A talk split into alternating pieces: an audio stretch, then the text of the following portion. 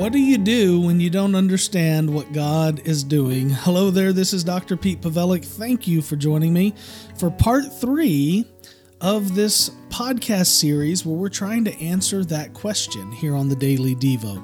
Thanks again for joining us. Don't forget about our website, pastorpete.org. If you missed the previous two episodes where we've been talking about this over the last two days, I would encourage you to go to our website, pastorpete.org, and you can find those two podcasts there. So, what do we do when we don't know what God is up to or what God is doing? Our text for this has been in the Gospel of John, chapter 13 Here's what it says starting in verse 6. He came to Simon Peter, this is Jesus, and he asked him, Lord, are you going to wash my feet? That's what Peter asked Jesus. And Jesus answered him, What I'm doing you don't realize now, but afterward you will understand. Peter didn't know what he was doing, but Jesus says, You're going to understand this later on. And then Peter says, You will never wash my feet. And Jesus replied, If I don't wash you, you have no part with me. And then verse 9 says, Simon Peter said to him, Lord, not only my feet, but my hands and my head also. he says, Wash all of me. Um, if, if it means I'm going to have no part with you, you can wash every square inch of me, Jesus.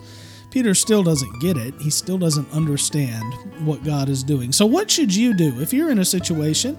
Uh, probably not just like Peter's, but you've more than likely been in a situation in life or will at some point be in a situation in life where you just don't really get what God is up to or what God is doing. So, um, what are the last three things you should do? We've already talked about the first six. I'm not going to redo those today. You can go listen to the other podcast if you want to. But here are the three things I would close with. Number one, you should sustain a grateful heart. You should be grateful even when you don't know what God is doing. And and I bring this up because I think for many of us, it's tough to be grateful when we're confused. It's tough to be grateful when we're confounded by the ways and the will of God. It's easy for us to get depressed. It's easy for us to get down in the dumps and gloomy, but even when we don't know what God is doing, we should be grateful. We have a lot to be grateful for. We've been pulled out of the darkness into the light, out of the pit into the kingdom of God. We have been saved by the blood of the Lamb. We have so much to be thankful for. We're not going to understand everything all the time, but we should still be grateful. So I would encourage you to sustain your gratefulness, sustain a grateful heart. I would also say, number two, even when you don't know what God is doing, and here's another important one you may not always think about, you should continue to serve other people. It's one of our highest callings as believers and as Christians is to serve others.